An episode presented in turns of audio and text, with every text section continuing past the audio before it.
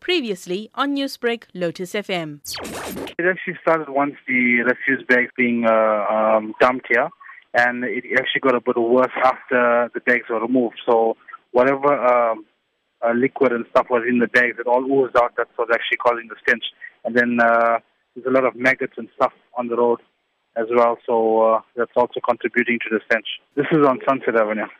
So whereabout were these refuse bags dumped and who dumped it there?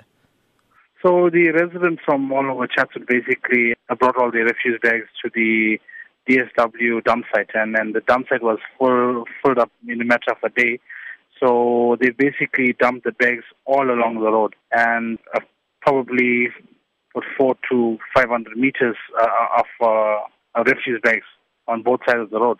Now, have residents yeah. made necessary calls to try and get this problem sorted out?